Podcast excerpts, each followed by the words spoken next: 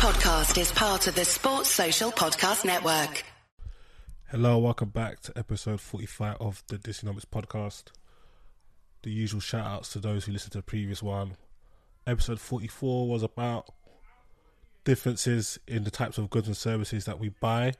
Why, when our money goes up, it's less Tesco value, more Versace, Versace, Versace, and why price is sensitive to the, the amount we demand and the total supply. So listen to that. Some basic economic theory can kind of help you understand why, no matter how much we want, pet- how much the price of petrol changes, we're gonna still buy petrol. But if Coke were to say, yeah, it's one pound seventy for a can of Coke, it's tight. But yeah, episode forty-five is a bit of a different topic. It's quite a controversial topic that many people have different types of views on. It's very emotive and I like tackling the emotive t- topics with a bit more, what should I say, pragmatism because I'm a pragmatic person by nature. But it's also important to evaluate the emotive sides of things because it kind of gives us context where we want to make an objective view on whatever it may be. So, oh, I didn't even tell you what the topic was gentrification. Gentrification. Sometimes my pronunciations of words are very, very wild. I know a podcast, it should be better, but please bear with me we'll get there. But yeah, what is gentrification? It's described as a process of re- renovate, renovating and improving a house or district so that it conforms to the middle class taste. That's the one I saw from Wikipedia. And if you want to give a bit more like in depth like definitions for more more higher understanding, gentrification is essentially when higher status or higher income people and the higher is in relation to the current crop of people in that gentrified what to or to in the to be gentrified area higher status slash higher income people relocate and and invest in low income neighborhoods.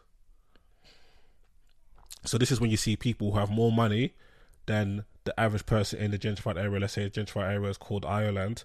In ireland the gentrified people come in they have more money than the average person in ireland and they kind of invest and relocate in their masses, and that kind of has an impact on that neighborhood. Where do we see gentrification? Well, if you listen to this from the US, I've got a few US listeners, don't know how, but shout out you lot. Um, Chicago, San Fran, New York, Los Angeles, you see a lot of gentrification in those areas. But obviously, I'm from London, so we see a lot in London from all areas we've seen it, let's say, in Notting Hill in West London. In North London, we're starting to see it in like the Highbury area over the years. In um, Northwest London, where I'm from, Colindale, Grahame Park, we've seen it turn to Beaufort Park. Even in Wembley Park, Wembley Park region, East London, which is where we see quite a lot of it due to I believe due to the proximity to the city, which are a lot of young where there are a lot of young professionals working. So that's the Aldgate, Bank, St Paul's, Liverpool Street, Moorgate, Chancery Lanes, Holborn area. So you're seeing a lot in Shoreditch, um, Shoreditch, Stratford, Hackney. I'm not sure Shoreditch counts as Hackney, but what is what it is. Old Street, etc. And in South London, we see it in Brixton and Peckham as well. I'm sure there's many more areas that you listeners correlate to. So we see it quite a lot in these areas. We know what it is. It's basically an influx of higher income, higher status people coming to the area and kind of um, with their investment and relocation, it in turns kind of transforms that area to conform to kind of their middle class taste. What are the causes of gentrification? I'm like other people who believe it's a lot more sinister in causation rather than outcome. I can I can understand people, which I'll get into, who see it as sinister in outcome, but in terms of causation, I personally don't believe that. If somebody has any objections, please let me know. I'm happy to discuss it, and if you're right, then I'll I'll learn from that. But I think in causation is not as sinister. Where is really demand for space and pricing. Demand of space and pricing is the imp- is the kind of driving force behind what we see in gentrification. If you're in London, you know this more than anyone. There is cranes everywhere. For those who work in the city, go up a couple floors, look outside the window. there is cranes everywhere. Buildings are being made everywhere, and in your local areas, there's buildings going up everywhere. To the point where there's not enough space, so they're building up. they're knocking down buildings and building bigger ones. Um, I was in an Uber yesterday for my night out, and the cab driver was like, "Yeah, it's just like a shoebox thing, shoebox upon shoebox, hella Nike Jordans all stacked. That's how the buildings are going." And obviously, as a family or individual, if you're in a kind of like the middle class range, you have a bit of a conundrum.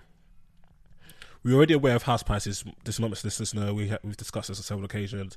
At the cost of living are astronomical house prices, you need to bloody get a deposit of 500 bags just to get a shed in some zone six spot in London, 10 miles from the station. We have to hike through snow to get to the station. It's wild. It's crazy out here. We know that, and obviously everybody knows that, and this is the problem for these people. They're they're not poor enough or not affluent or they don't have that much lack of affluency, whichever way you want to describe it. They're not eligible for um, to be on social benefits, get on the social housing list, so because they have too much money for that, so they can't utilize that opportunity. However, they're not up enough, and that's the slang for rich. They don't have enough of bread to afford these wild prices everywhere. So what they do, what they t- tend to do, is now relocate to these areas where they say, okay, cool, this area, it's oh, I can get to work on a straight train, twenty five minutes. That's not too bad. I'll go live here.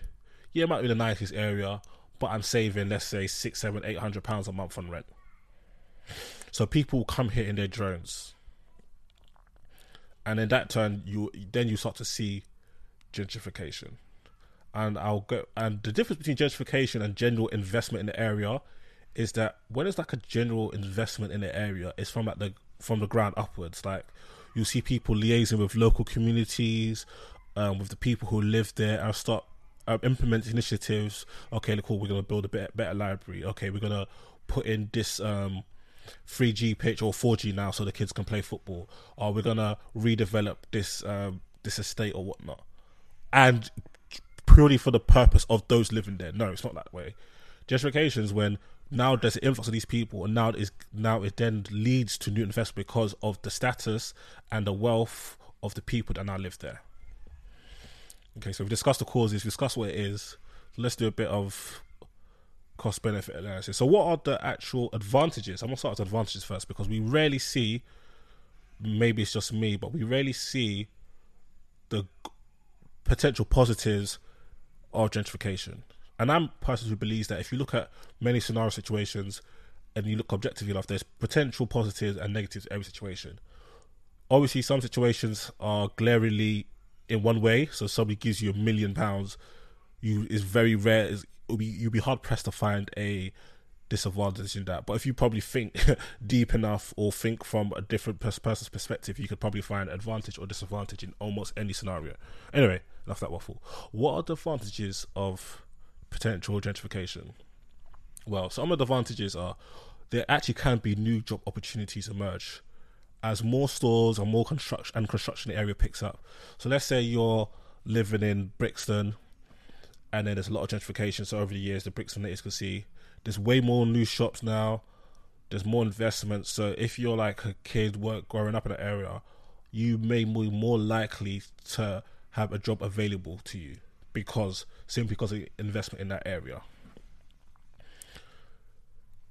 Which also leads into a decline in crime. For those who've listened to my episodes, especially I think it's episode forty two, I believe, um, on gang culture. So we discuss some of these things. One of the biggest correlation, one of the biggest causations of crime is low income, low opportunity areas. If you if you do not have money to buy food, you're not going to starve because if you starve, you'll die. if the opportunity cost is starving or stealing, what are you gonna choose? I think most rational people will choose to steal because they don't want to starve, and that's what happens. Or low, or low income, you don't have that much money, you don't have the opportunity. It kind of then leads to the potential mental health issues or just general lack of hope and despair, and that leads you into more delinquent activities, and you're seeing a lot more violence, theft, um, aggression, um, usage of drugs, people becoming addicts, whether it be alcohol or hard drugs in these regions. So obviously, if you're first of all, if you're kind of shipping out people that actually have these issues in the first place, and also bringing in people who have more money, they don't need to kind of they're less likely to get involved in crime. If there's more reinvestment in the area, and then you kind of having new shops, gives people more opportunity. So you're there's often a decline in crime. Also, if you own a home in these areas and you still stay there, you will also benefit from the rise in property values. So let's say you owned a home in Brixton and let's say let's say five years was like three stacks, not three hundred bags. Now I'm looking at some house prices in Brixton. I'm seeing seven fifty for some, 500, 600. So that's obviously good for you as a person or family, because probably most households in the UK's largest asset is indeed their, their home. If your larger asset has increased exponentially, you are better off because if you were now to go sell that that asset, you have a lot more equity than you did if you were to sell the asset, let's say 3, 4, 5, 6, 7, 8, 9, 10, 11, 12 years earlier. And also, on average, credit scores of the poor residents improve in gentrified neighborhoods. So that's even good for those inhabitants because then they have a bigger access to credit, so that can help them in terms of maybe getting a home or getting a loan or whatever you may. And I think like if you look at things see. I'm looking at quite a few studies from different regions. Quite a lot of them were American based. They always seem to be ahead of us in everything. Gentrification doesn't seem to inflict the catastrophic damage that everybody kind of seems to say. I'm not saying it doesn't. I'm gonna get into why why it does, but it doesn't seem to be as bad as everybody wants to make out. So this is kind of a relative thing. But don't get me wrong. There still has its, it still has its pads. Also, like if you look, and I've and I was reading quite a few studies, and if anyone wants to show them, I'll send it to them it's shown that time and time again in different places, gentrification, the people who are removed from one area to another in terms of their, their displacement, they're not actually worse off than they were before. So that's, but then again, that doesn't take in the emotional side, which I want to get into. So yeah, another advantage is like as I alluded to earlier, the job growth data shows that there's a lot of job growth and wage growth, but the wage growth could also be boosted by the, of course, the influx of people who are probably working in the city or wherever you may. But also the job growth is because due to new shops being opened, um, new investment, etc. And if you look at some of the most gentrified regions in London, like you're looking at Camden, Islington, and Hackney, although the poverty rates in those areas may have fallen due to obviously new jobs and people moving out and richer people moving in, there's still a very significant portion of those houses that are still in social rent. So in Camden, it's 35%, so that's one in three. In Islington, it's four out of 10, so that's 42%, so two in five. People um, housing in Islington will be under social rent, and similar numbers in Hackney, 44%, so again, two in five.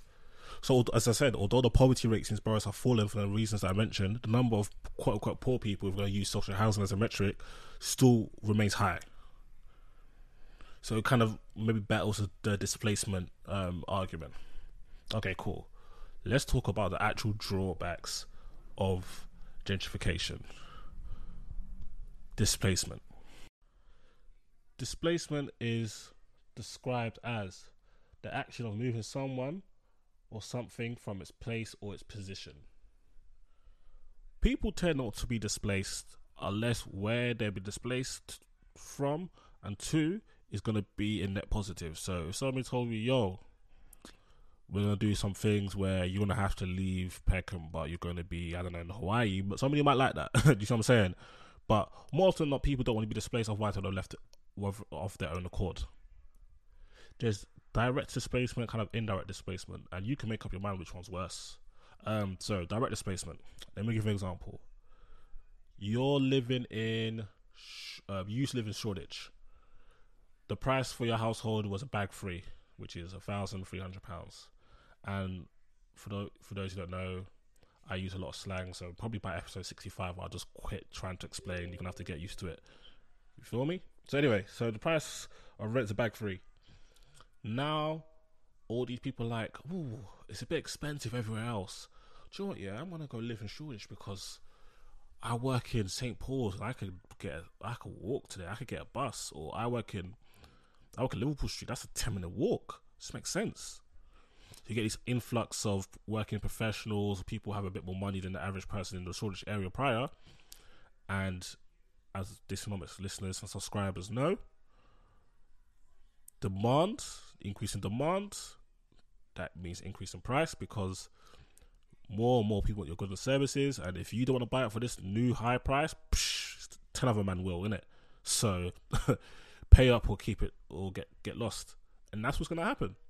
So let's say it goes from, from a bag three to two bags. So your rent has gone up from one thousand three hundred pounds to two thousand pounds.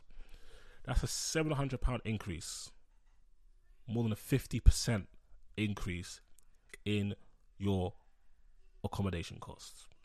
Not to even talk about the increased cost because now all the other shops are now even more expensive than before. Because shopkeepers' rent goes up, price have to go up, and all you might get is new yuppie type shops with e- increasing increased price on products that have displaced the old ones that you that you grew up with. What are you finna do? I don't think many households in the UK can stomach a fifty percent increase in their biggest cost most economists say you should be spending more than a third of your net income on rent, on accommodation. Most people probably spend a half, almost up to half, maybe sixty percent. Some of people. So imagine thirty percent to sixty percent of your average cost on a month has gone up by fifty percent. That's mad. That's mad. And probably the more emotive um, drawback is the indirect displacement the exclusion. Imagine you've been living in Shoreditch all your life. All your life. There's a community, let's say you're Caribbean, there's a community of Caribbean people, also African people, other ethnic minorities. We know how it is. There's a lot of racial prejudice in this country, prejudice in class, prejudice in sex, whatever, but racially it's baiting. And if you don't believe me, I've got facts and figures for days for you to kind of disprove your theory. I think you I find it flabbergasted that people don't understand that racism is so prevalent in this country. Anyway, so in this quite racist society that we have, in this ecosystem, you can still have your own mini communities of like migrants, whether it be first gen, second gen, whatever. So imagine you've got this culture, you've got this community, whether it be uh, the Caribbean community, or Ghanaian community in Tottenham. You've got the Greek community in Palmer's Green and Southgate. You've got the Jewish community in in, in Stanmore and Bushey. You've got the Asian community in Harrow and Southall. You've got Portuguese people in Stockwell. You've got Nigerians in what's it called in Peckham. You've got all types of people in different regions that kind of just just end up there for whatever reason. Yeah. Now, because of these pricing, these new people coming in, everything's different. Your your friends, your neighbors, your family, they might end up leaving because they've been priced out the rate, price of the area. So people you see in community, people you see maybe your local gym or your local mosque or your local church or your local library, your shopkeepers, they've gone because they can't afford to be there. You're alone now. It's a different community. The culture has changed. Hella man in skinny jeans and empty backpacks on dirty vans on road. Flared jeans and that new tattoo shops and piercings, all that type of stuff that you're just not used to.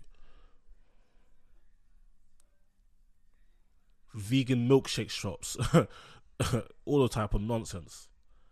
Your structure's gone. You're excluded.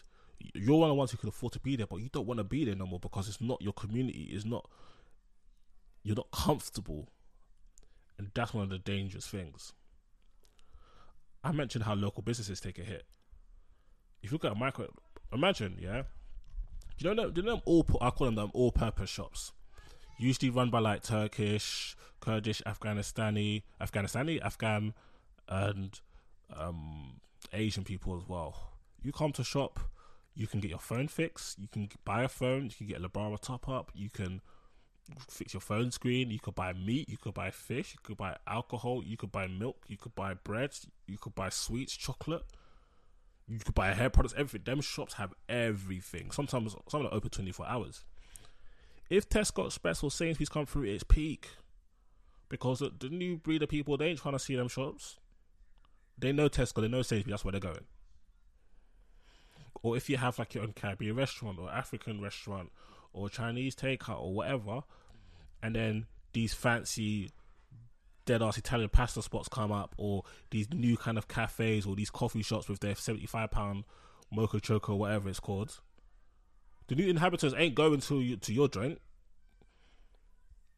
You're getting priced out, and also the, the increase in rent prices to even own your to even um run your business has increased. So if Tesco Dead Man Roll is peak,